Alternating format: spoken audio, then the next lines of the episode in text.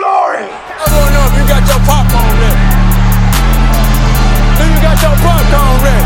I came out the womb, I was ready. And he's hit the end zone for an unbelievable touchdown. I would be honored if you played football for this team. Throw it up above his head. They can't jump at me. God, leave. Oh, they tackle him at the 40-yard line. Who can make a play?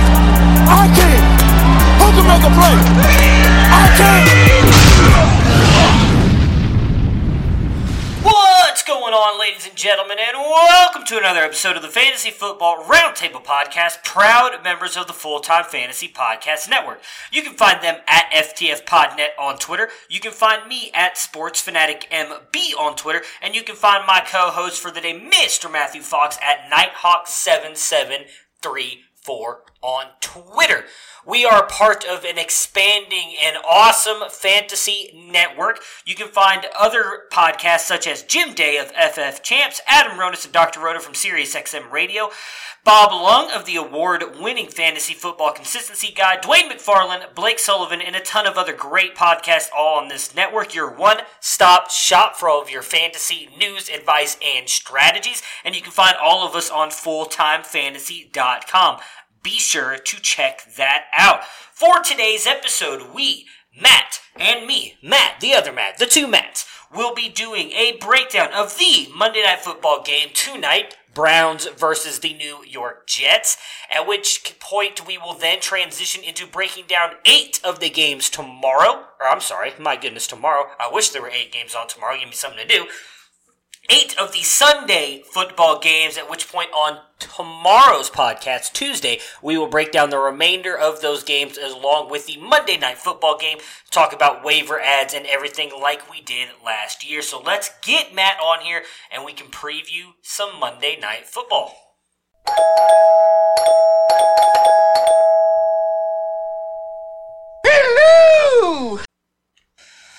What's going on, Matt? Thank you so much for joining me today. How was your weekend? I mean, it was really good, and then I sat down to watch the last five minutes of Denver's game with Chicago, and it was all downhill from there. Yeah, we, we will definitely get to that game. Uh, it's the last on the docket for today. We, we were talking just a little bit uh, off air here before we started recording, and then I think that you guys got robbed a little bit there, but it was, I mean, overall it was a really good game, but I'm interested to get your, your full breakdown of an, and analysis of that game when we get to it. Yep, should be a, a, fun one. It's always nice when you're just starting to recover and you listen to NFL Morning Drive, and both the guys say that it was a phantom second put back on the clock and Denver got screwed. And then I'm thinking, well, I'm on my way to work and I'm angry all over again.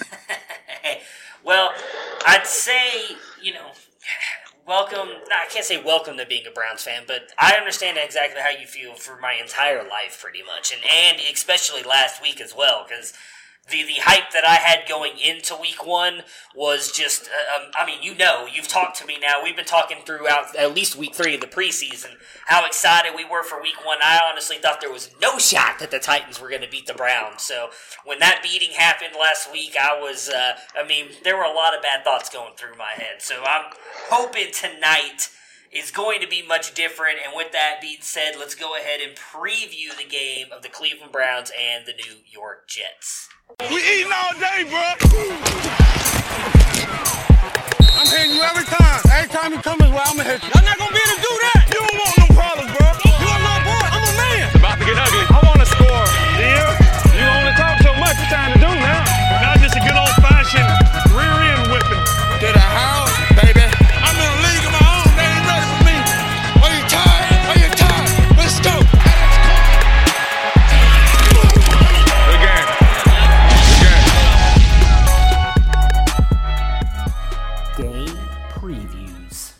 So it is week two, final game of week two. You got Cleveland Browns going into MetLife, MetLife Stadium to play the New York Jets. On the Brown side of things, you got to imagine, and I'm gonna get your opinion on this first, or I'll ask your opinion on. it. I would imagine, at least in my thoughts, Baker, Odell, Chubb all have bounce back games here. While while Baker was probably the only out of those three that had a bad game week one, still put up some points, just due to the amount of throwing that he had to do in that game, but obviously limited to just one touchdown in that game. Odell still had a decent game week one, uh, and Chubb same. Chubb probably would have scored. It'd have been a really good week for him, but both had decent games. Your thoughts on them bouncing back and finishing? Let's go top twelve ish, where we expected these three to be when the season ends tonight against the Jets. Yeah, I don't think any of them had a terrible game week one, but most for the most part they were all just okay. I when I was writing the preview this morning, I expect they're going to bounce back. This is a game a couple weeks ago we would have been really psyched about. I thought the Browns and Jets were both potentially playoff teams. I thought both were going to win in week one. Both lost. And for the Jets coming in tonight, once CJ Mosley and Quinnen Williams went out in week one, it was a very different game for Buffalo. They found a lot more space to operate. So I expect with them out all game, the Browns are going to do really well. I think Baker, OBJ, Chubb, they're all starts. Landry, probably a decent start at flex, and Njoku, to me, is going to be the same as what he is all season, probably a boomer bust tight end in a position that's kind of a boomer bust position, as we've seen. Yeah, I mean, the, you just touched on it right there. I do think that uh, the Jets, and we'll touch more on them in a minute, but the big keys here defensively, CJ Mosley, Quinnen Williams being out. I think Mosley that's huge for Landry and Njoku coming across the middle there. Mosley likely being matched up against one of those two uh, on different plays. And then obviously that really helps Chubb not having that big guy up front and then probably one of the best linebackers in the business calling plays back there and also running at him. So I do think that does speak well for them which will hopefully in return help Baker out as well. I am still a little worried about this game. Maybe it's the fact that I feel a lot like week one right now and everybody talking about there's no way the Browns lose this game. Uh, I could still see it happening. This defense is still good. I, I do think their secondary is a little bit questionable as well. But I mean, nobody was really talking about the Titans' defense, and, and look what they did. So I am a little bit yeah. worried about it, but I do agree that I, I, would imagine all three of them bounce back, have very good games. Landry, I think, is an easy flex start, and, and I do think Njoku can have a good game as well. On the Jet side, we did talk about obviously C.J. Mosley, Quinnen Williams being out. Also, no Sam Darnold. He has mono. Now we both talked about this uh, about last week when the, when the news first came out. It looks like it's pretty much been confirmed. He's not coming back till week five. They haven't exactly said that, but it looks like that's where it's leading. If that, there there are still some thoughts that he might not even come back that early. So, what are your thoughts on what this means for the offense? Uh, you know, really outside of Bell and Crowder, do you think anybody else is startable? And do you th- how much do you think this affects their fantasy value, not just tonight, but moving forward as well?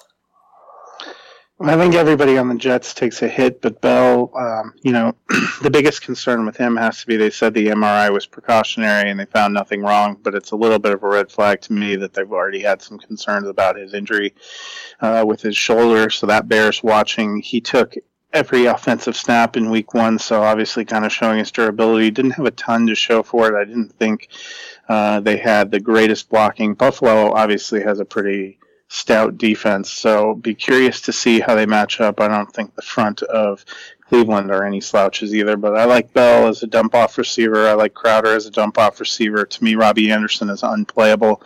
The only other person who I could see having a decent game is Demaryius Thomas, which sounds weird because he's new to the Jets. But the starting quarterback he gets, Trevor Siemian, is a guy that he played with for years in Denver, so they're going to come in with an already built in rapport that I think will help them. Whereas, you know, if Robbie Anderson was having trouble having any value last week with Darnold, I think he has zero value now. If you were waiting to start him, I hope you have another option. Yeah, so let's let's let's talk a little bit about Trevor Siemian here. You you got to see a lot of him. He was the quarterback in Denver, obviously, for a couple years there, and, and had them at an eight and four record at one point. Some would argue that that might have been the fact that Broncos defense was at its high point at that point. Uh, but Trevor Siemian, if I can remember correctly, did have a lot of good games in there. So what are you expecting out of Trevor Siemian tonight with this Jets team? You know, he's fine. He's a good journeyman backup. I think the role that he's in, that he was with uh, Minnesota last year and now uh, doing the same thing for the New York Jets is good. He's not a bad spot starter. Um, you know, I don't expect him to throw a lot of deep passes, but he can be competent at times. And um, as long, it's the real question is what kind of protection is he going to get? Um, it didn't seem like the Jets had the greatest pockets for Darnold, and he was under pressure last week, which is a little bit why we didn't see many balls go to Robbie Anderson. Uh, Siemian is a guy I've reflected in the past with the Broncos when they haven't been able to protect him and give him a pocket. It's been a little bit of a rough go. fortunately, he does have a weapon like Bell to keep him honest. Um, and they're at home, so I think that'll help Monday night lights. Uh, hopefully, it'll be a somewhat decent game. He's got some decent weapons uh, and some guys that he's been familiar with in the past. Yeah, and, and I know that he is with a completely different team now, and you were just talking about Le'Veon Bell being that dump off for him. We cannot take um, for granted how well Le'Veon Bell has played against the Cleveland Browns. Again, I know that was with Pittsburgh, and obviously you've got a Cleveland defense that is much better than they were in the past, but Le'Veon Bell has consistently beat up on the Cleveland Browns. That's not something I just want to look past. I imagine Bell has a really good game tonight, as well as as Jamison Crowder, as we were just both talking about. I think if Chris Herndon was is able to play as well. Obviously, he can't with the suspension. I think Herndon would have a big game here. Uh, Yeah. Excited to see him come back as well now. Uh, but I, I, he can't go back to week five, I think, and I still don't know if Darnold will be back. But Chris Herndon, I think, is going to be a key cog there. Someone uh, I did want to mention, definitely looking at picking up in your waiver wires, if not this week, at least next week, because he can come back soon. Before we get into picking this game, I'm gonna I'm gonna go a little selfishly here. So, what do you think the Cleveland Browns defense can do for fantasy points tonight? Because I need a decent game out of them tonight, and I'm a little worried about what they might do. I think this could be not necessarily a high scoring game, but a lot closer than some people are predicting. Yeah, it's tough to say. We we thought they were going to have a pretty ferocious uh, defense coming into the season. Didn't see that against Tennessee. Wondered if maybe Tennessee is better than we thought they were. But seeing what the Colts did against them yesterday, I'm not so sure. I, I think we're still at that point in the season where the jury's really out. If you are looking for the Browns to be uh, what the Patriots were yesterday, you'll probably be disappointed. But if you're looking for them not to give you negative points, I think you're in good shape. Yeah, I, I would Like, uh, bet on the Browns defense over the Jets defense if I had to pick one out of this game. oh yeah, for sure. Yeah, I'm betting on like I need like six points out of them tonight. So I need like some kind of Yeah. touchdown or something, or just like no points. I don't know. I need something because I, I need I think win bad. I think six points, you know, six to ten points is reasonable. I wouldn't be surprised to see him get a turnover and a sack. And I don't, you know, the Jets only put up 16 points last week. I don't think they're going to go hog wild. I don't think we're in for, you know, like what we had the opener of last Monday night. Uh, 30 28 kind of game. I, I think this might be in the teens and low 20s, to be perfectly honest. Well, I hope so, because if not, I will be blowing up your Twitter all night long, because I'm not going to be a happy camper. So let's go ahead and get into the predictions here. Who do you have winning this game tonight? Um, well, originally I had picked New York, but I, I think Cleveland's going to win.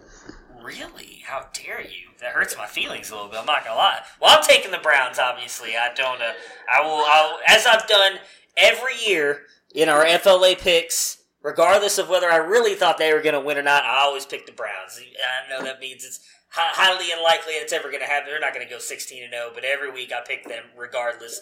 Really excited for this game tonight, hoping they can bounce back and get back on the get back off the schneid here because uh, they've got a tough couple games coming up, so they really need this one. So let's go ahead now and jump into eight of the games from the Sunday slate.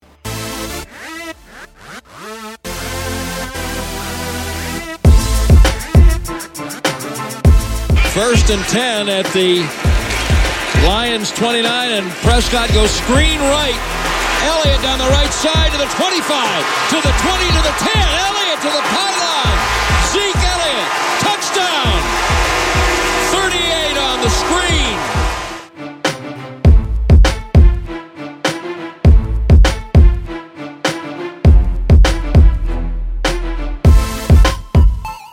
Second down at 10, takes the snap, gives it. Chubb runs, he's in it 15, he's in it 20, 25, 30, 35, 40,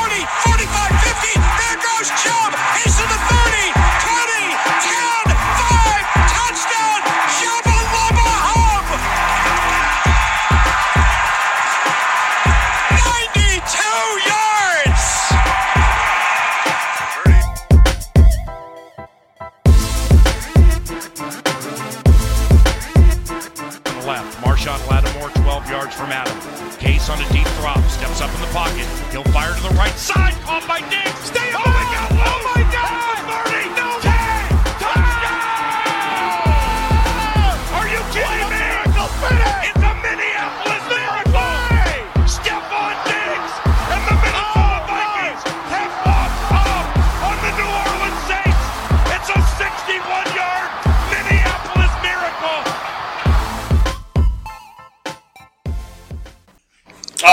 So let's go ahead and kick this one off with the Buffalo Bills at the New York Giants. Bills winning this one 28 to 14. Josh Allen continues to be a viable QB1 for fantasy. 19 of 30, 253 yards in the air with a touchdown. Also adds 21 yards rushing with a touchdown as well to finish as QB9 on the week with 28.9 points.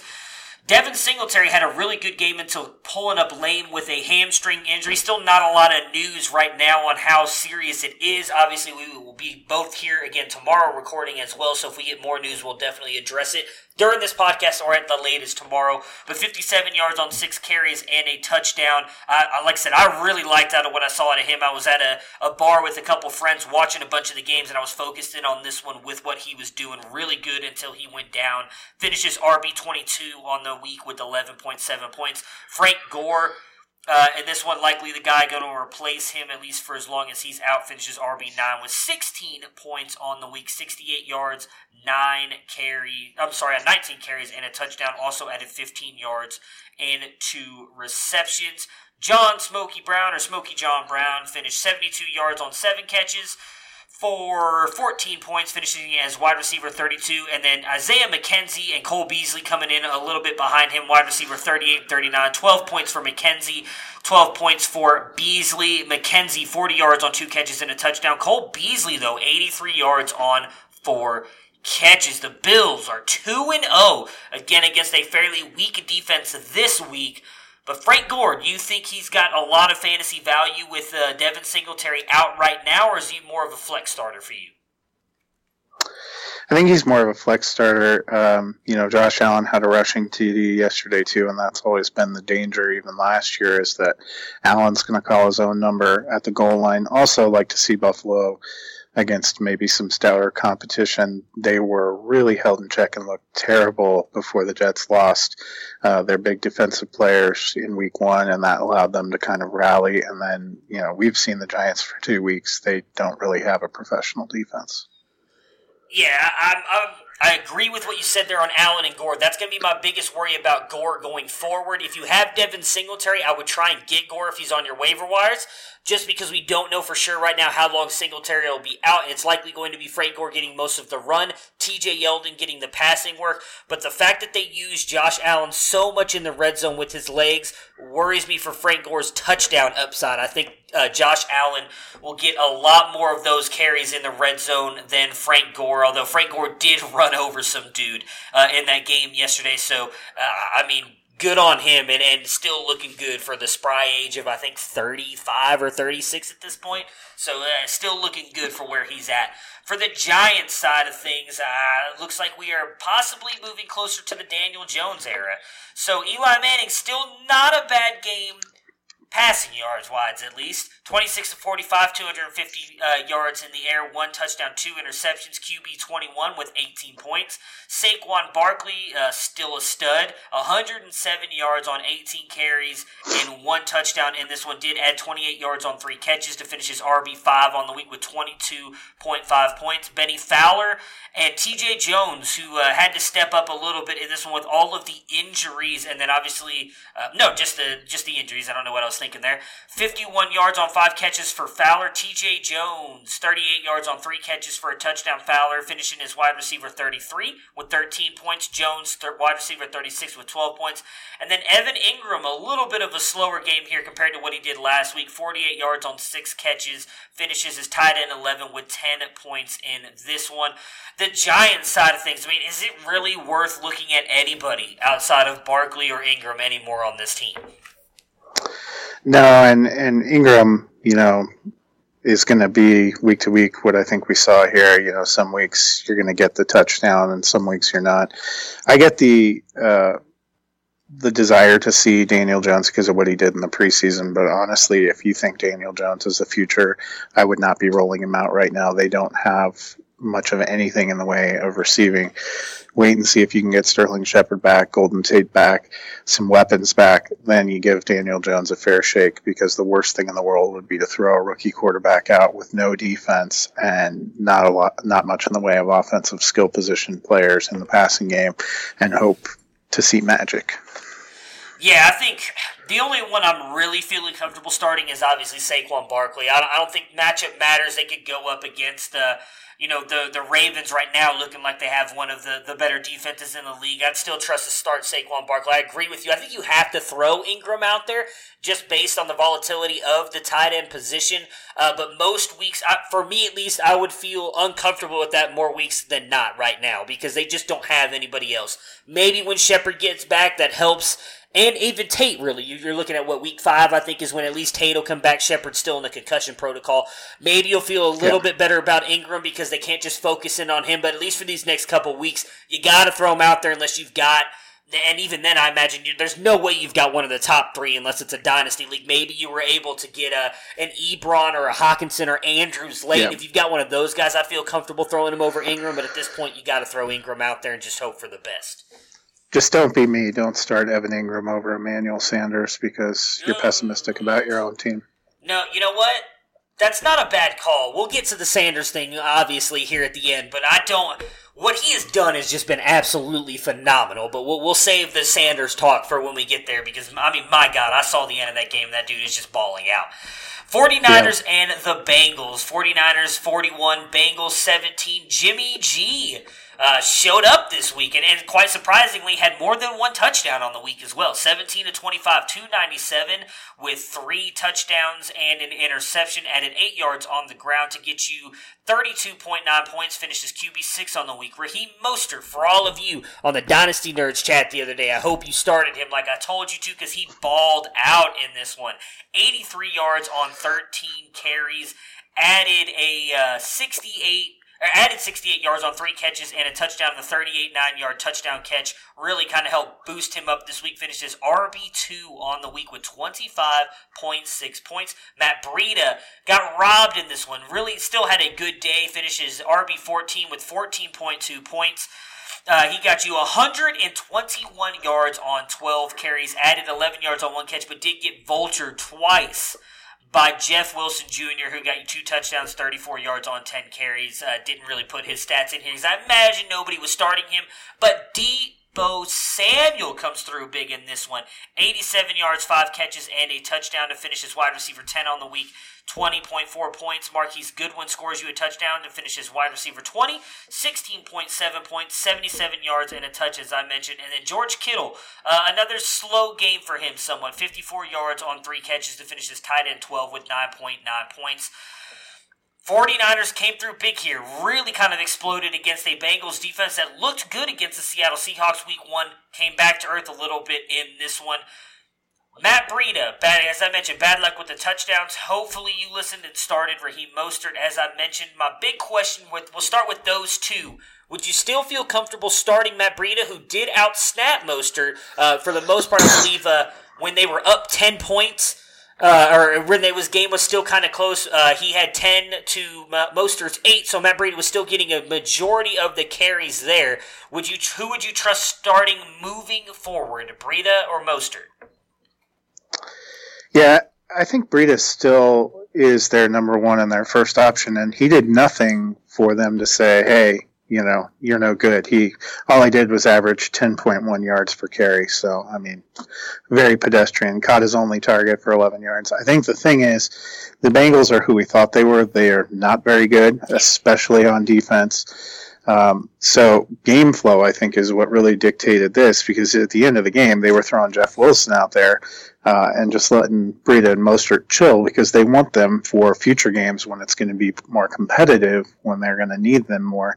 So that's a little bit of a bummer if you started Breida. I did in the league. I mean, it's hard to feel too bad because he still got you 13, 14 points.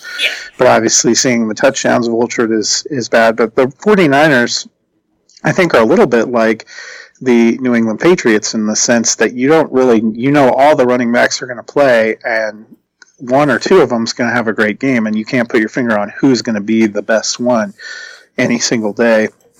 I think Mostert and Breida are both worth a start Well, Tevin Coleman's out. Um, probably uh, the biggest thing I would have a concern about from a fantasy standpoint is if I was a Dante Pettis truther because he, as far as I can see, didn't even get a target yesterday. That's a real bad sign that he's not a big part of their offense. Kittle I think we were going to see a regression anyway. I think the fact that the 49ers actually have a good receiving core that's healthy right now is uh, the biggest drawback for him. He's no longer the best receiver out there, and he's still drawing heavy coverage. They're able to run, they're able to do a lot of things. The success of that team is actually a bit of a negative for him in terms of fantasy, um, and that might be something to watch going forward. Yeah, that, that was going to actually lead me to my next question was was Deebo Samuel. So he's someone that I grabbed late in a lot of drafts. I, I liked his uh, ability to possibly be a stud coming out of the slot. And, and in all honesty, I thought that might hurt George Kittle. Now, I'm not someone who's necessarily panicking on George Kittle yet. Uh, he did have two touchdowns called back in week one. So had he gotten those touchdowns, he'd be rock solid right now, and he actually is ahead of what he was scoring last year uh, two weeks in. So still having a good year, tight end, kind of a volatile position as we talked about. But are you buying into Deebo Samuel? And if he's on your waiver wire, are you trying to, I don't want to say blow your whole budget, but are you aiming as him to be one of those guys to grab? Yeah, I think he definitely needs to be owned in all leagues. I mean, he had seven targets yesterday and caught five of them for 87 and a touchdown. Um, I think he looks good. The other thing I would say with Kittle that we may need to watch, while he had an explosive season last year, he did that with C.J. Beathard and Nick Mullens Yeah. uh, predominantly. So his actual chemistry with Jimmy Garoppolo, you know, he didn't start out with a big advantage over these other guys. So I think it's something that they're going to have to develop as they go through. He's still a good player. I don't think we're seeing a Gary Barnidge season. I just think the the success of the 49ers means there's a lot more guys getting involved in the action, and it's harder to pinpoint the one or two that are going to get everything. It's not like when we were just talking about the Jets, where you want Crowder and you want Bell, and that's pretty much it. The 49ers probably have seven or eight guys who could have a huge day, and it's going to be more trying to figure out who is going to go off and who's going to be at least steady. Yeah, I agree with you. Like I said, Deebo, he's a guy I grabbed late because I thought he might eventually break out. If he's on your waiver wire, I would definitely grab him. I think it's nothing but upside coming from here. Uh, and then, really quick on the the Mostert and Breida situation, I agree with you. The only reason I, I talked up Mostert so much is he looked so good last year as well before he had that break in his arm. I think he had a, compound fracture in his arm. Uh, that ruled him out for the rest of the season. Uh, and he's more involved in the passing game than Breida is. And I don't expect the 49ers uh, to be up as much as they were against the Bengals this week. So I think he might get some more run. Coleman expected to be out for at least three to four more weeks. So you've got both these guys for at least a still pretty decent part of the fantasy season. I agree with you. If if you own one or the other, depending on the depth of your leagues, I think e- each of them are easy flex plays because I think both are going to have a lot of fantasy value moving forward, especially in a Kyle Shanahan offense. On the Bengals side, Andy Dalton does it again. Uh, QB eight on the week. Uh, really looked good here, especially somewhat surprising in a game that was a blow. eh, Not, I shouldn't say a blowout, but not a not a close game at all with the 41 to 17 tagline here. All right, so Dalton finished 26 of 42 for 311 yards, two touchdown, one interception. Again, QB eight on the week with 29.1 points. Joe Mixon struggled, looked good early on. I will give him that, but obviously I think the ankle issue kind of hurt him a little bit here. Finishes RB 44 with five points on the week, 11 carries for 17 yards, 10 catches, 10 yards on three catches. Tyler Boyd and John Ross though do it again this week look like studs. Tyler Boyd finishes at wide receiver 8 with 22.2 points. John Ross finishes as wide receiver 9 with 21.2 points. Tyler Boyd 122 yards on 10 catches. John Ross 112 yards, one touchdown on four catches. And then Tyler Eifert shows that he is still alive for fantasy, at least right now. Nine yards on three catches and a touchdown as well to finish his tight end 10 on the week with 11 points. This is now two games in a row. John Ross has been worse starting and finishes a top 10 wide receiver. Are you believing in John Ross? Is the hype real? Is this finally it? His breakout year? Are you playing John Ross every single week now moving forward, assuming health? I think it depends on the size of your league, but if you're in a deeper league, I think he's moved into that position where you have to put him at least in the flex consideration. He seems to be the big go target. I mean, he had a 66 yard bomb again yesterday, and when you're in that position, all it really takes is one. You know, what did we see with Tyler Lockett the first week? He caught only one ball, but it was for 44 yards and a touchdown. You end up with 11 PPR points. John Ross is in the same group. Is there going to be games coming up where he burns you? Yeah, there is. But I think with what we're seeing and with what they want to do, I think Zac Taylor's impact is more clearly being able to be seen in the passing game. So I think Boyd and Ross both will have value going forward. My long term concern for the Bengals is the same as it was at the beginning of the season. They have had a lot of injuries on the line, and I think Joe Mixon is a guy that people were taking as a top 10 running back. Just bank it. He's going to get all the touches. He may get a lot of touches. I think you're seeing the beginning of a trend. He's banged up right now, sure, but they aren't able to open a lot of holes. They weren't opening a lot of holes last week. They're not opening a lot of holes this week. This is the same defense that let Ronald Jones run for 75 yards the week before, and Mixon can only get 17 behind that line. They get to play Baltimore twice. They get to play Pittsburgh twice. They're going to play the Browns twice. This is not going to be a good season if you're a Joe Mixon fan and owner. Yeah, and that is why I was advocating so hard for people to pick up Giovani Bernard because we can we've seen what he can do in the receiving game and when they're behind. Now he didn't do it yesterday. He, he looked really bad yesterday, honestly. Uh, but he was someone I was adv- advocating very hardly for as a last round pick, much like I was Deebo Samuel, just based on his upside. Uh, again, I didn't even mention Bernard, but seven yards on one catch and then six yards on six rushes. So just looked horrible yesterday. We'll see what he looks like moving forward. I personally don't think he's droppable, but I did see a notice this morning that he got dropped in a lot of leagues uh, over yeah. the, over the night just based on his poor performance against the 49ers. I tend not to to overreact too much to something like that, so I'm still rostering him, but someone uh, definitely I think worth looking at moving forward for the Bengals. Let's see here. My last question on them. Obviously, not really much to mention on Tyler Boyd. Uh, all out stud. Will be interesting to see how the splits might possibly work when AJ Green comes back between those three. But with the volatility in the tight end position, we've talked about it already with a couple guys here. Are you adding Tyler Eifert? Is he someone that you're looking at trying to pick up and maybe plug in your lineup moving forward?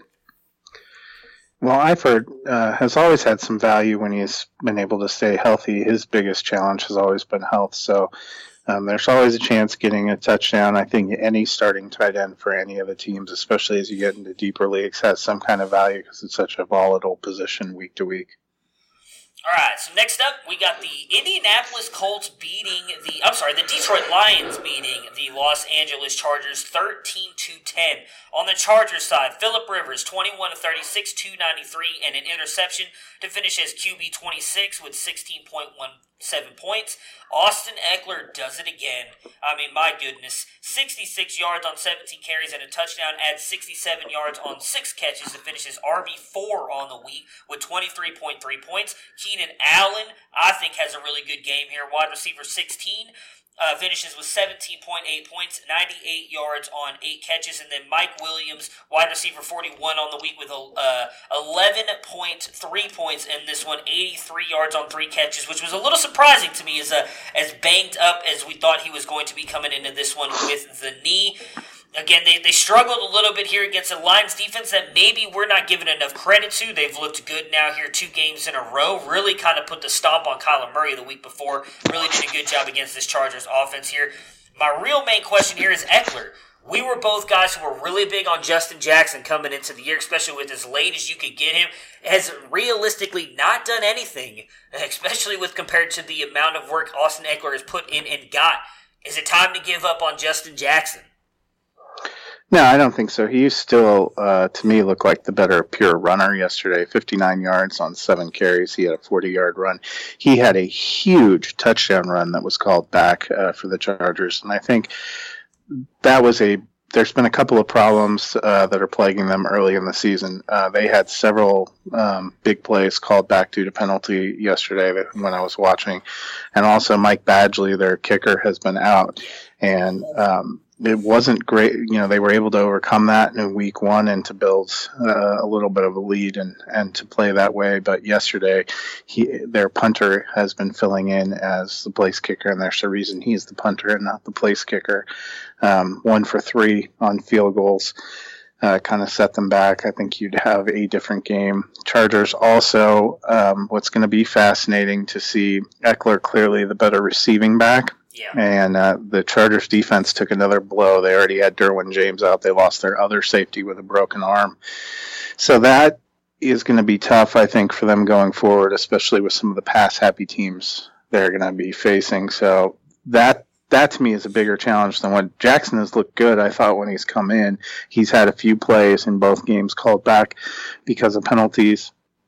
Ekeler a better receiver. If Jackson can start getting more of that passing work or the Chargers can build a lead, I think you might see Jackson milking the clock. Yeah, and just we also have to mention too, Ekeler is someone who has a long, extensive injury history as well. So if he goes down at all, Justin Jackson is going to be a top twelve running back for fantasy moving forward. Because uh, I do think he can do it in the receiving game as well. Uh, you know, was a phenomenal receiver for Northwestern in college. Uh, broke all kinds of records for them, then rushing and receiving the ball in college. So not a guy to overlook if you have the bench depth definitely keep him on there. If he's someone you have to drop right now to grab somebody, I would try and pick him back up as quickly as you can because, again, Ekeler, a guy with a, an extensive injury history, uh, and, and if he goes down, it's going to be all Justin Jackson all day long. For the Detroit Lions side here, Matt Stafford regresses back to the means a little bit in this one. Finishes his QB 15 on the week with 24.6 points, 22 of 30, 245, two touchdowns, two interceptions. Kerryon Johnson have a huge bounce back week here, finishing his RB8 16.8 points on the week, 41 yards on 12 carries, also added 47 yards on two catches and a touchdown. Phenomenal touchdown catch and run on that screen pass, by the way. Bobbled it like three times in the air before he caught it and ran it in for a touchdown. Kenny Golladay finishes as wide receiver four on the week with 27.2 points. In this one, 117 yards on eight catches and one touchdown.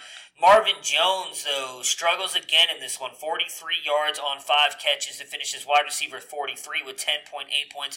And then Jesse James, not TJ Hockenson, finishes the best tight end for them. Tight end 25 with 4.8 points. Doesn't really do much. Uh, I mean, just 18 yards on three catches. Hockenson just one catch for seven yards. So Stafford comes back to the means a little bit here. Not surprising. We both thought that might happen. Kind of a really good week for him against Arizona.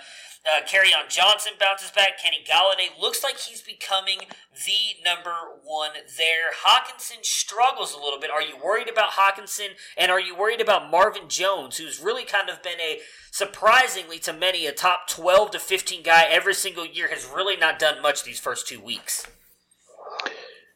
I don't know if we know what the real Detroit Lions are going to be yet. Um, two wildly disparate games. It feels like uh, offense and game flow. I mean, uh, week one, Danny Amendola had 13 targets to lead the team. Yesterday, he didn't even get a single target. Hockenson, I think.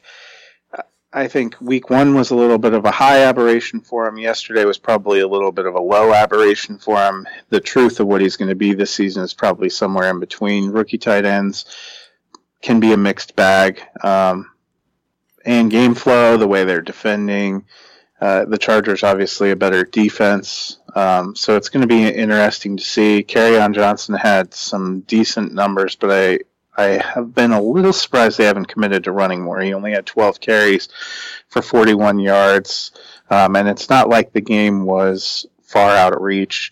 Stafford, a couple of mistakes, uh, but managed to get it done when it mattered the most. And I think the Lions have actually come out and, aside from that hideous fourth quarter in Arizona, have looked a little bit better than I thought they were going to be this season.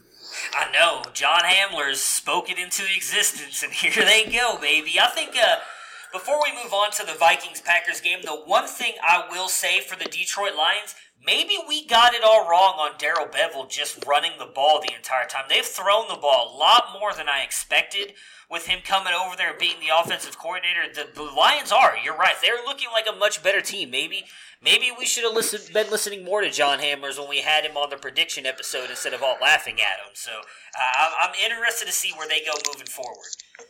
Of course, his prediction was predicated on Kerryon Johnson running for 2,000 yards. So True, and he's slowly making his way there, especially after this week. Not much in the first week, but definitely a much better week moving forward for him. The Vikings lose in, in frustrating fashion here to the Green Bay Packers on the Viking side. So Kirk Cousins, maybe he showed us why he only threw the ball 10 times in week one. 14 to 32, 230 yards, one touchdown, two interceptions. Did add 17 yards rushing to finish as QB 27 on the week with 14.4 points. Dalvin Cook continues to be an absolute monster. Finishes his running back one this week.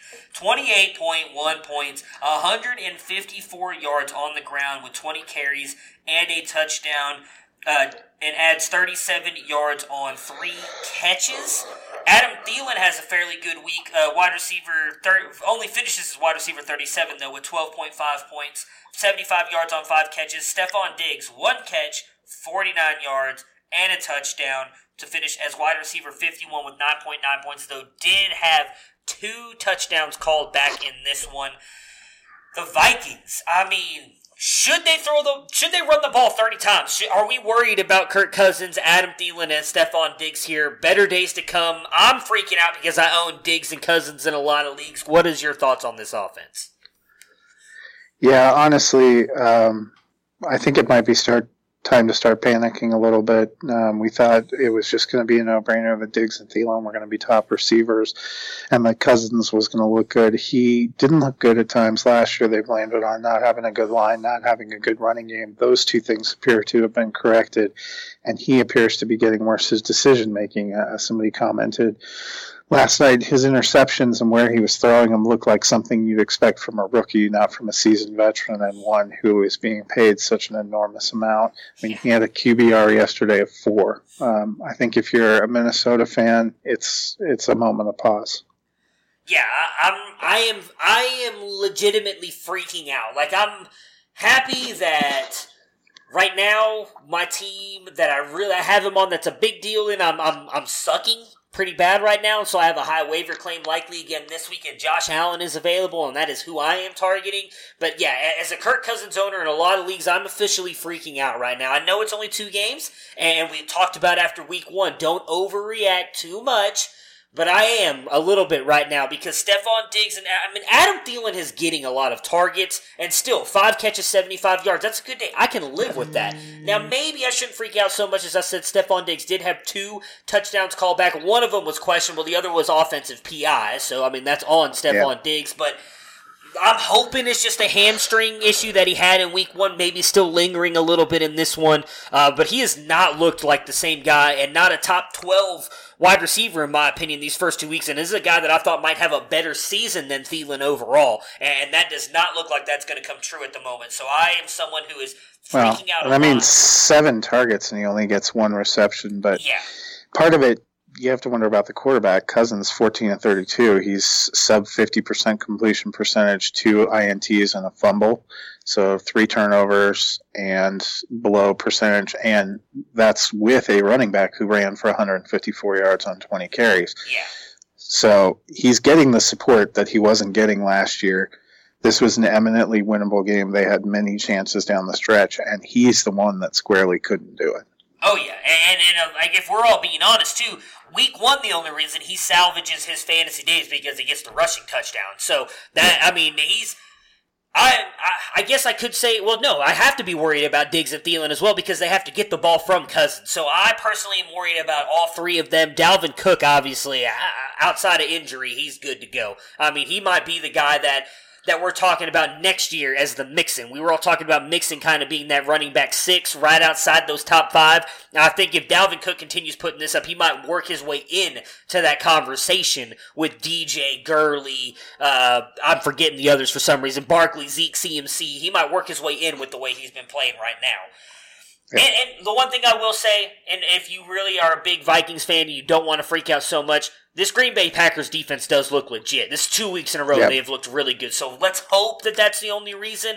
But man, did Kirk Cousins, like I we both said now, did not look that great in Week One either. So let's hope that maybe it was just the defense, and uh, I, I'm just going to lean on that right now because I need them to be better. For the Packers side of things, Aaron Rodgers did not look that great in this one either. Finishes his QB 17 with 23.8 points, 22 of 34, 209 yards and two touchdowns. Did yell at Matt LaFleur apparently a lot as well, from what I'm told. I did not see that. Uh, Aaron Jones uh, had a great day against what I thought a really good defense that he would not do. 23 carries, 116 yards, and a touchdown here. 34 yards on four receptions. Uh, and, and then Davante Adams, wide receiver, 11. Oh, uh, Jones, RB3, 25 points. I forgot to mention that. Adams, wide receiver, 11 on the week with 19 points, 106 yards on seven catches. So bounces back big time after a pretty bad week one for him. I think the offense has looked good. Uh, obviously, Adams just proved he's exactly who we thought he was. Again, just one bad week against the Bears. No worries about there. My biggest question is going to come down to Aaron Jones. We talked about it last week. Him and Jamaal uh, Jamaal Williams are really kind of splitting carries a lot. Jamaal Williams got a lot more of the receiving work in this one, and, and same split really again this week. Are you worried at all if you have Aaron Jones and you are counting on him uh, immensely?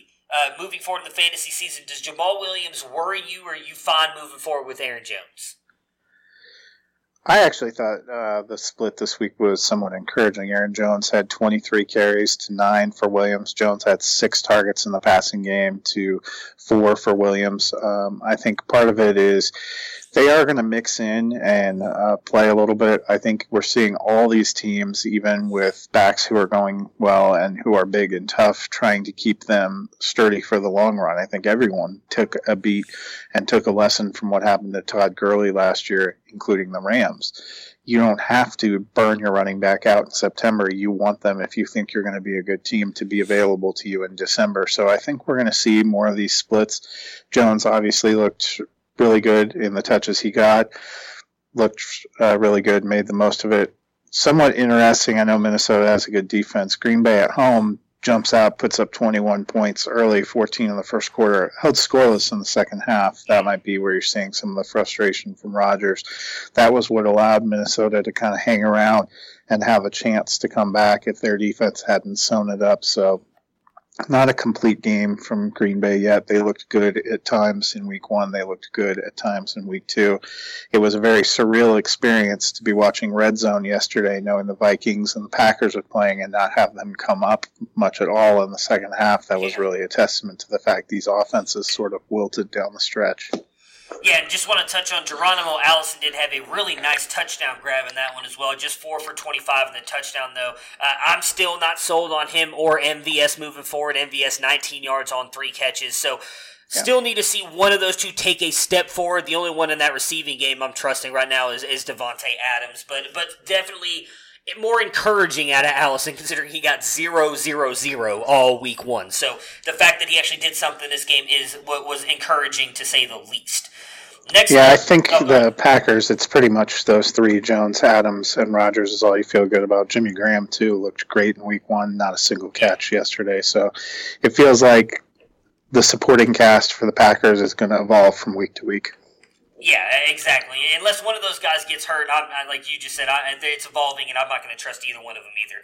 Uh, Colts and Titans. Colts pull off the win here, a little bit surprising, 19 to 17. For the Colts side, Jacoby Brissett continues to look good as their starting quarterback. Uh, not doing much though in the air, at least passing yards wise. Does get three touchdowns, 17 to 28, 146, and an interception. Finishes as QB 10 on the week with 28.09 points. Marlon Mack regresses to the not great running back that I think he is. Running back 30 with 8.3 points. Uh, in this one, 51 yards on 20 carries. My goodness. T.Y. Hilton gets bailed out a little bit with a touchdown in this one, finishing as wide receiver 26, 15.8 points, four receptions, 43 yards, and the touchdown. Eric Ebron finishes as tight end nine on the week, gets you a touchdown, three catches, 25 yards, and a touchdown. Parris Campbell shows up in this one, a touchdown, a 12 yard touchdown catch to finish as wide receiver 55 with 8.2 points. Again, Colts offense win. Great game with Jacoby Brissett. If you're a Mack believer, are you a Mack believer? I cannot remember if you are or not. I am not. Fantastic. That's why I like having you on here and not Dennis. I'm just kidding, buddy, because I know you're going to listen to this later. Uh, so Mack regresses back to the means a little bit. I've never been a big Mack guy. Obviously, again, we talked about it, me and you last week. He's done those huge games before and then has three or four bad games. So is that what you're expecting from him right now? Not a great game uh, against a Titans defense that we did see slow down Nick Chubb, but not even Nick Chubb. Nick Chubb had a better game than this. I would say Chubb's a better running back, but does this worry you if you are a Mack owner? Yeah, I mean, Mack broke free for a couple of big plays against the Chargers, and I think we saw the Chargers give up a couple of big plays against Detroit, too, so it might just be a little bit of a flaw in their defense. If I'm looking at the Colts right now, the only one I'm feeling confident about starting week to week is Hilton, probably as a wide receiver, too. It looks like game flow and the way they're going to have to play and the division they're playing in might make it a little bit of a toss up week to week. I mean, Brissett had seven carries himself on Sunday. Mack got the carries, didn't get the greatest production. Tennessee has a pretty good defense. There'll be better days for him. I don't know if he's just an automatic. We're putting him in a different tier where you can feel good about that. Uh, I think Mack might be one of those guys that you look based on the matchup. Yeah, I, don't disagree with you there. Before we move on to the Titans side, uh, obviously just one catch for 12 yards on Parris Campbell. Uh, I liked obviously seeing that. Uh, still need to see him get a little bit more involved in the offense, but he's a guy that I was hoping would take a step forward with Funchess out. Didn't really see it. Deon Cain uh, was a guy we saw a little bit of in week one, uh, kind of take a step forward once Funchess came out. Would love to see Campbell get more involved in this offense, but I agree with you. Uh, before we move on, Titans action, real quick, are you worried about T.Y. Hilton? Obviously, great week one. A little bit of a struggle this week, too, or you just kind of expect this to happen with T.Y. Hilton? Still an easy wide receiver, two plug and play. I think he's a low end wide receiver too. Um, I guess in 2017 when he had a full season with Brissett, he finished as wide receiver 27. I think they're a touch better. The Colts are, but I could still see him being in the wide receiver 18 to 25 range. All right, let's jump onto the Titan side here. So, uh, much like Marlon Mack, uh, Marcus Mariota kind of regresses back to the means. Had a good game there against the Cleveland Browns. Not so much here against the Indianapolis Colts. 19 to 28, 154 with a touchdown. Finishes his QB 19 with 20 points. Derrick Henry, I guess we're about to have this discussion because I know neither one of us are big Derrick Henry fans either. 81 yards on 15 carries and a touchdown. Adds 12 yards on two catches to finish as RB7 on the week with 17.3 points. Corey Davis, the really only big wide receiver to do anything, 38 yards on three catches here to finish as wide receiver 66 with 6.8 points. Delanie Walker continues to do good things for them, though. Tight end 13 on the week with 7 points. Leading uh, receiver 39 with four, 39 yards on four catches. I mean, really outside of Delanie Walker, who I think, again, depending on who your tight ends are, I think he's an easy plug and play. Uh, nobody else I'm really thinking about, like A.J. Brown, like his upside, but I, have got to see it more often than what I saw out of week one. But Derrick Henry, neither one of us are believers in him. Is it time to go to the church of Henry? Is it time to become a believer? Should we get converted, or you think it's just two good games and he's going to regress like Mack? What are your thoughts? I think they're committing to him, and with the volume that he's getting, um, it seems like there's some more consistent commitment there. So for the time being, I think you got to say he's in the in the RB two category. I'm with you. There's no piece of the passing offense that I feel confident starting week to week. Who knows if it's going to be Corey Davis, maybe AJ Brown, if Mariota is going to throw for less than 100 yards, but and Dion Lewis, frankly, is unplayable. I mean, one target, three carries. He seems like an afterthought. It was more of an even split when they started out last year, and you could have made a case for Lewis, but it seems like they are banking on Henry and they're putting all their eggs in the Henry basket. And this week, especially, he gets a Thursday night matchup against the Jaguars, and that was sort of his coming out party on a Thursday night last yeah. year. I think you just got to stick with him until we see them going away from him. All right, next up, we've got the New England Patriots just completely blowing out the Miami Dolphins 43 to nothing. Let's start with the Dolphins side since there's really nothing to talk about here. Oh my goodness, it's just so sad. Ryan Fitzpatrick 11 to 21 for 89 yards and 3 touchdowns to finish his QB 34 on the week with 0.9 points. Kenyan Drake, I mean, serviceable day if you had to play him as possibly a flex starter. 19 yards on six carries, added 29 yards on five catches to finish his RB 27 on the week with nine points. Uh, and, and, then Preston Williams, I just want to touch on him because, again, a guy that I've hyped up, Dennis is hyped up again, finishes as the best wide receiver here with absolute direct at quarterback. 63 yards and four catches to finish his wide receiver 47 on the week with 10 points. I mean, really, there's no one you're trusting here. I know Josh Rosen came in again and played. Maybe we're going to see more of Rosen uh, eventually. 97 yards, 7 to 18, and an interception. Uh, but really, outside of maybe Kenyan Drake is like a. A low end flex play, someone you're just praying gets a touchdown. Outside of him, though, I can't imagine you're playing anybody on this Dolphins offense. Yeah, the Dolphins are a fantasy wasteland. I I'm not playing anyone, and it it looks like they really should move uh, to see what they have in Josh Rosen. And I had thought previously, uh, if there was going to be any chance for fantasy value, it was going to come from gunslinging Ryan Fitzpatrick. I think right now, that's just a no. However, if you are playing opposite them, you know, congratulations, all you owners of oh, Dallas God, Cowboys fantasy pieces. Oh, don't even get me started. I'm in another league where a guy is a very high scoring for defenses, and the Patriots defense put up 65 points on me this week. So it's very easy yeah. to say that that's going to be an L again, thanks to a yeah. freaking I don't even want to get started on that. So the Patriots side of things, because they did wonderful things for fantasy. Tom Brady, 20 of 28, 264 yards and two touchdowns to finish his QB5 on the week with 33.6 points. Was expecting to see more of Sony Michel than we got in this one. Uh, he finishes his RB20 on the week, really saves his day with that touchdown, finishes with 12.5 points in this one.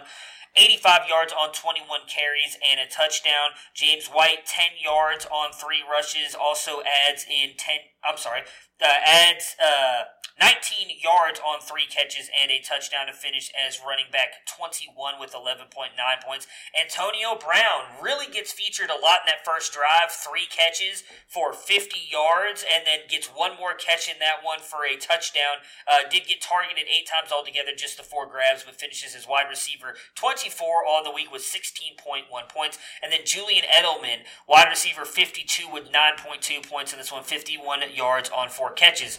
Me and Dennis talked about it. We also ta- I also talked about it with you. AB coming over, we thought it would affect Josh Gordon, and it really did in this game. Do you think that continues, or do you think slash hope that was just them scripting so much to Antonio Brown in that first game? Bad, bad Dolphins team will see more of Gordon moving forward. Yeah, it's hard to take away anything concrete from this game in terms of game flow for either team because the Dolphins were so bad. And, I mean, the Patriots defense scored a bunch of points, especially in that second half. So it really took the pressure off even trying. You're not going to waste your big guys out there. The other thing that bears watching is do the Patriots have Antonio Brown available to them every week? His accusers meeting with the NFL today we could see some movement. I know there was a lot of outcry that he was allowed to play. I think that's a murky situation that bears watching. The other thing that I think could hurt Gordon is we saw Phillip Dorsett again have quite a role. He caught three for 39. Um, I think both the presence of Dorsett and Brown will take chunks out of Gordon. I like Gordon's talent or have for the last few years, but it's hard to say what his role is going to be outside of Julian Edelman. I don't think we know what anyone's role is going to be on a Patriots offense from week to week, especially when they're playing teams like Miami that it's a cakewalk. Yeah, the the one upside I will bring to the Gordon conversation though he got five targets, so that was second behind AB. Now it was only one ahead of White and Edelman, but still five targets, just got two catches for 19 yards. So if you are someone like you and me who both like Josh Gordon and his talent a lot, look at that part of it and say, hey, he did get targeted right outside of AB. And again, four of those eight targets came on that first drive where we do know a lot of NFL teams like to script their first drive. I do think part of that was just trying to get AB the ball a lot, but Again, when you have a guy like uh, Antonio Brown, who's going to be a walk-in Hall of Famer, and then you add a guy like Julian Edelman in the slot, it's likely going to affect someone who it looks like it might be Gordon that gets affected in this one. Next up, we've got the Seattle Seahawks pulling off a very close win here over the Pittsburgh Steelers, 28 to 26, dropping the Steelers to 0 2, which makes me extremely happy. On the Seattle Seahawks side, Russell Wilson, 29 35, 300 yards and three touchdowns and finishes QB4 on the week with 37.45 points. Rashaad Penny gets a huge touchdown run to really help him out in this one. A 37 yard run for 60, gets 62 yards on 10 carries and a touchdown to finish his running back 17 with 13.5 points. Chris Carson gets you 60 yards on 15 carries, also adds 27 yards on three catches to get you running back 28 on the week with 9.7 points. DK Metcalf and Tyler Lockett both having decent games here. Lockett, 79 yards on 10 catches to finish his wide receiver, wide receiver 14 with 17 points. Uh, in this one, and then DK Metcalf, 61 yards on three catches and a touchdown to finish as wide receiver 29 on 15 point one points. For me, Russell Wilson still obvious great starter at quarterback, not worried about him at all. I still think Chris Carson is the guy here, not Rashaad Penny. Again, Carson did have two fumbles, likely would have had a better day. Obviously, without those, Rashaad Penny does get the one big run to bolster his, bolster his numbers. Still think that Chris Carson looked better overall. Uh, did get five more carries than him, and obviously got work. Uh, five I'm sorry, three targets in the receiving game compared to Penny's one. Uh, i would love to hear your thoughts on that, along with Tyler Lockett and DK Metcalf. So Lockett gets 12 targets this week, Metcalf 7, so really only five targets behind him. Your thoughts on Metcalf moving forward? Because he was a guy a lot of people thought was going to be complete bust coming into the NFL because he can only run that one route. Well, guess what? Two weeks in a row, he's run that one route damn well and looked really good in two games. So your thoughts on the Carson Penny split and Lockett and Metcalf? Yeah, I think Carson, they still have faith in him going forward, even after that fumble that hurt them when it came to fourth and one to salt the game away. It was a carry by Carson, so obviously he hasn't lost the faith of the coaching staff. He's out there in those critical situations, and, uh, you know, Penny will have some week to week fantasy value. You have to see what it's going to be. Big long run helps him there. Um, in terms of receivers, you know, Lockett, 12 targets, got 10 receptions. It was nice to see him back to being a focal point after kind of a tough week one. Metcalf, uh, you know, I think he's a guy that's always going to have that ability to catch a touchdown and make things happen. They liked his size, especially as they get closer to the goal line. Not super surprising. I think if you're relying on him as a as a wide receiver too, that's a tough sell. But if you're playing him as a flex with upside, depending on the matchup, um, we can see that, and you know he seems to be growing. Let's see what he can do uh, in this offense, and as they keep going along. Uh, I was also encouraged to see Will Dissly, a guy who I liked at the beginning of last year, who really flashed, and then had an unfortunate injury. Five targets, five catches, 50 yards, two touchdowns they were looking for him in the red zone. I think uh, that's kind of an encouraging sign. We've talked about the tight end position. Um, this was a game where we saw two guys that have been potential flyers at the tight end position both have big days, which could be a good sign going forward. Yeah, Dissly, 22 points in fantasy. I forgot to mention, especially because I thought he was actually going to be out. There was a lot of talks that he might not even play in that game. So, yeah, good call by you to, to throw him in there. Uh, and we'll obviously touch on Vance McDonald as well here for the Steelers when we get to that side. So, the Steelers will save the Big Ben injury talk for the end here. Uh, obviously, gets injured in this game. Does go 8 for 15 and 75 yards before the injury, though. Uh, to finish as Quarterback 30 on the week with just five points, but Mason Rudolph comes in and plays fairly well. 12 and 19, 112 in the air, two touchdown, one interception. QB 22 with 18.18 points. James Conner finishes his RB 16 on the week with 33 yards on 11 carries and a touchdown. Juju Smith Schuster, wide receiver 34 with 13.40 points. 84 yards on five catches, did get eight targets here. And then, as you mentioned, Vance McDonald, or as you were talking about Will Dissly and another uh, tight end that stepped up in this one, Vance McDonald, 38 yards on seven catches, got seven targets in this one, two touchdowns, had himself a very good day finishing at as tight end three on the week with 12, or I'm sorry, 22.80 points. So, Big Ben out for the entire year. He is having surgery, so that means it is Mason Rudolph time. Uh, I guess the big question for me on the Steelers side is how much does this affect all of these guys moving forward? Realistically, you're likely only starting Conner, Juju, and possibly Vance McDonald. How much does not having Big Ben affect them moving forward? Yeah, I think it's going to be tough. We had assumed uh, that what we saw last year of a still pretty high octane Steelers offense was going to just be what they were in 2019, that it didn't matter that Bell and Brown were gone. And I think we've seen these first two weeks, it mattered a little bit more than we realized. Conner got banged up in that game too. That bears watching, but only 11 carries for 33 yards. Not exactly the kind of production we thought we were going to see. He catches three for 12, also gets a touchdown that kind of helps save his fantasy day. But you really got to watch and see what's going to happen. Not that great behind him either. Jaylen Samuels only catches one for 13 and has three carries for 18 yards. It's, we're not seeing the explosion that we saw before. Um, and I think you have to be concerned, Juju Smith Schuster. I think it drops him. I, he's a guy I thought had potential to be a top five receiver. Now I think he's more probably in the wide receiver two range. Um, I'm curious to see what happens with James Washington. A big, uh, a big part of the appeal of Mason Rudolph was that he was college teammates with James Washington, and they had a pre-established connection if that's something they can get going, Washington, I think, has potential, uh, as does Diontae Johnson, to be better in the receiving game. Honestly, if you're still rostering Donte Moncrief, please write us a letter and explain why. yeah. Not, I don't even want to read it. You can just throw after you write it and you read it and realize what a mistake you're making. You can then just crumple it up and throw it in the trash. I, I'm with you on the James Washington thing. Uh, not only just in college but in the preseason games if you go back and look at their numbers they've been had a phenomenal connection through that as well. So definitely someone possibly depending on your roster depth worth uh, taking a stab at this year or this year this week if they're still on your waiver wire and seeing if he's possible possibly able to produce with Rudolph. But I agree with you on Juju. Uh, unfortunately I think this drops him almost to like a top end wide receiver two now.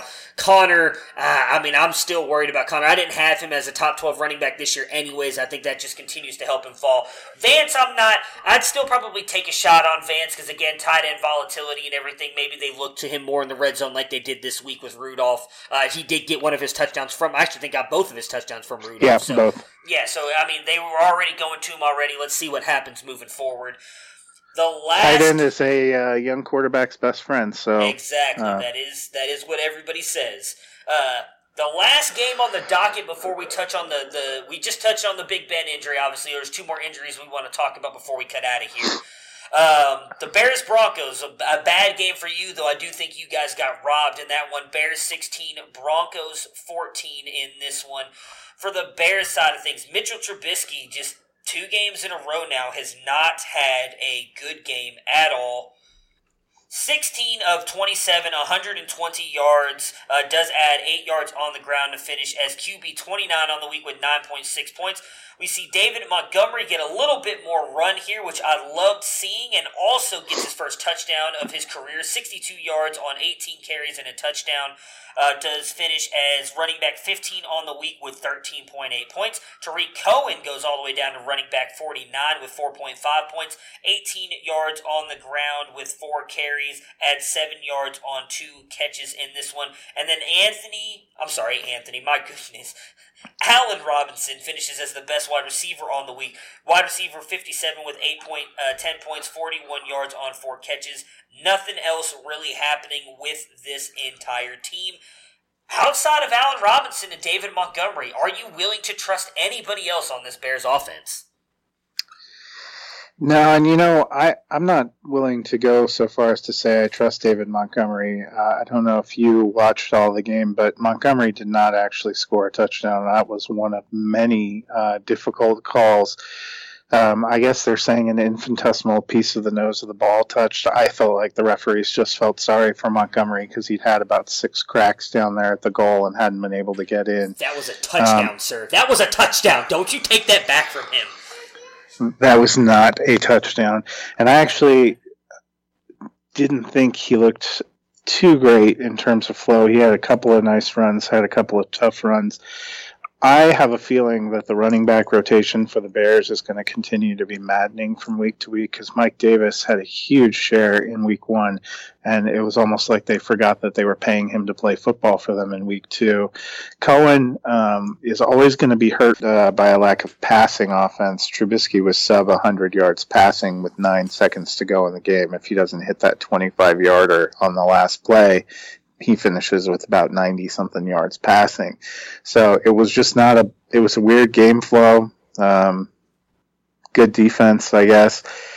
Chicago's defense is going to be a tough one to follow week to week. Robinson himself, I thought, got bailed out by that 25 yard Yeah. catch at the end, too, because before that he had three catches for about 20 or about six, 16 yards, something like that. Um, so there's going to be better days both of these offenses, in my opinion, are probably going to be maddening at times going forward. I would like to see another game where Montgomery gets the same touch and snap and sh- share percentage before I say I'm back to feeling good about starting him as a flex or a running back too. Well, I will happily start him every single week because I love me some David Montgomery, and it was a touchdown. On the Denver Broncos side here, so Joe Flacco, 35 of 50 for 292 yards, a touchdown and an interception to finish his QB 12 on the week with 26.43 points. Royce Freeman, 11 carries, 54 yards, um, and 48 yards on five catches, actually, to finish his RB 13 with 15.2 points. Philip Lindsay finishes his RB 24 with 10.6 points, 36 yards on 13 carries, and just 30 yards on four catches. Emmanuel Sanders, wide receiver two on the week with 30.30 points, 98 yards, 11 catches, a huge touchdown in the back of the end zone, and then Courtland Sutton, wide receiver 58 with 8 points in this one, 40 yards on 4 catches. Do want to mention Noah Fant, 33 yards on 4 catches. Good to see him involved a little bit in that offense. Before we get on to Emmanuel Sanders and this just amazing comeback from his injury, your thoughts on the Freeman Lindsay split? Because both fairly similar numbers, really, when it comes down to the the both both got targeted uh, seven times. Freeman five catches, Lindsay four. Lindsay got more carries, but if I'm being honest, as much as it pains me to admit it, Freeman looked better at times. What are your thoughts on those two? Well, Denver can't block, so um, their offensive line is abominable. Um, Philip Lindsay had two really big runs that were called back to penalties. Both times the penalty was well off the ball, um, which was maddening. Um, Freeman, I think, has benefited because when he's in there, often they have a fullback up in front of him, and with the situation that the line's in, I think they need that lead blocker. Um, so I'll be curious to see how it goes. Um, but I thought I thought Freeman looked good in this game. He has developed as a pass receiver. The best thing, if you're a Bronco fan, is they've both developed to the point where we're not seeing Devontae Booker out there taking snaps. Um, in terms of Fant, he they they were hitting tight ends a lot. Jeff Heuerman actually had more targets, five, and the same number of receptions, four, as Fant. Um, Fant killed them a couple of times. He actually had a holding penalty that wiped out one of Lindsay's plays. Um, he's a rookie.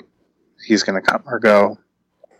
Uh, the only Bronco that I actually feel confident starting at this point in time is Emmanuel Sanders. He was good in week one. He was incredible yesterday. Um, Sutton's got talent. Um, at times, he's going to be decent. Um, wasn't a great day for him yesterday. Sanders, I think, is just at a different level. Uh, and he's playing in a contract year. He and Flacco seem to have a good connection. I actually thought Flacco looked good, except for one throw where he apparently thought Emmanuel Sanders was seven feet tall and fired it right to Kyle Fuller. But Denver is not going to be a good team if they can't figure out blocking. I thought Mike Munchak was going to help them, but I have Yeah. not seen any improvement. I actually think some of their big players, like Garett Bolles, have regressed, and it's uh, it's very concerning to me. Yeah, I'm with you on the blocking part. I remember distinctively saying it might have been even when you were on here with us that uh, I thought that was the best free agent move any team made, bringing him over to improve that offensive line, and it has yet to show Yeah. itself yet. But again, it is still two weeks in, so let's calm down. I didn't know that about the Lindsay thing. I was flipping back and forth between a couple of games, so that does make me feel a little bit better that he had some a couple big runs called back. I mean, and the fact that he made big runs because he did not look good from the parts that I saw, and that that is my guy. We are best friends, so I'm glad to see that he was having himself a good game.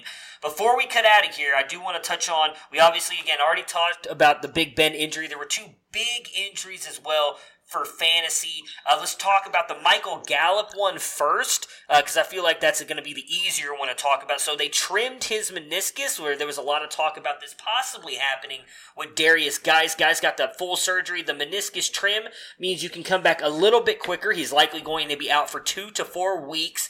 Uh, I think this obviously immediately boosts Amari Cooper and Randall Cobb's value. Possibly Devin Smith. We saw him have a couple big plays in that game, but that would be a very deep league ad if you're adding Devin Smith. Love the kid, former Buckeye national champion. Uh, but outside of that, I really think it's all Amari Cooper and Randall Cobb. Your thoughts on the Gallup injury? Yeah, it's a bummer because he he was looking uh, pretty good. They're saying, um, actually, it looks like they're saying he could miss two to four weeks if he gets the surgery. He's seeking a second opinion, so gotcha. it'd be interesting to see. Could happen as soon as uh, tomorrow. Kind of a bummer. Um, obviously, a great matchup for the Cowboys this uh, week three. They're with Miami, and then they get to play uh, New Orleans and facing a New Orleans without Drew Brees, which I'm sure we'll get to. Um, they look like a real good team. Hard to see, hard to say what we're going to see. Uh, Devin Smith, you know, Witten caught another touchdown. They have Randall Cobb, Amari Cooper. You could always just sit back there and give it more to Ezekiel Elliott. It was good to see Pollard get involved. They have an embarrassment of riches, it seems, all of a sudden after where they started last season. Oh yeah, yeah, I'm right there with you. And you were speaking about Drew Brees, so he is going to be out for at least six weeks with the UCL in his thumb, I believe is what I read. He is having Yep. surgery.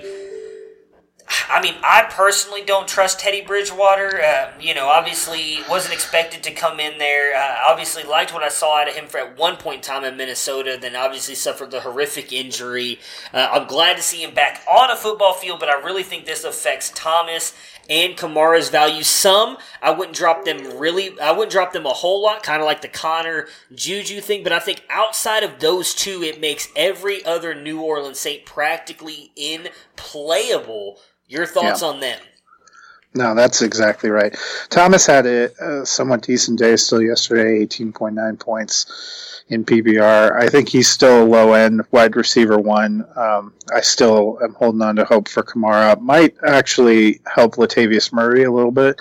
They may have to lean heavier on the running game, but if you're talking about passing assets, we hadn't seen Jared Cook develop into what we hoped he might be with Drew Brees. Without him, I'm not feeling that confident. And Ted Ginn, I I believe put up a goose egg yesterday. Tre'Quan Smith, come or go. I mean, a lot of those pieces only had value because Drew Brees and Michael Thomas and Alvin Kamara were the rising tide that lifts all boats. And without them, I, think we're in for some tough times. It was a really it was a tough week for me. I picked the Saints to win the Super Bowl. I picked the Chargers to be in the Super Bowl. Both of them look like they have a tough road ahead.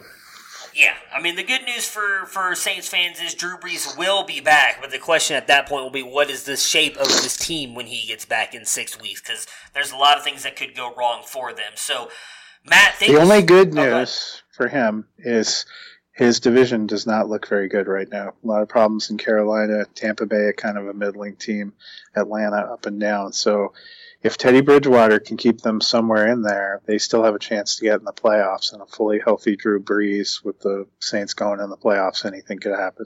Yeah, the, the only bad news is with this the Brees injury means those Carolina Panthers are on the rise, and I was right about them after all. well, thank you so much for joining me today, Matt. Uh, hope you enjoy the Monday Night Football game tonight, and hopefully uh, the Browns win. So I'm not going to be an ass the entire time on the podcast tomorrow, and I look forward to talking to you tomorrow and breaking down the rest of these games in the Monday Night Football game. Absolutely. Go Le'Veon Bell. Go Cleveland Browns. Yeah, I'm fine with Bell going off as long as the Browns win, so I'm with you. Prepare for glory! I don't know if you got your I came out the womb, I was ready. And he's in the end zone for an unbelievable touchdown. I would be honored if you played football for this team. Throw it up above his head. They can't jump with me. God. Oh, they tackle him at the 40-yard line. Who can make a play? I can. Who can make a play? I can.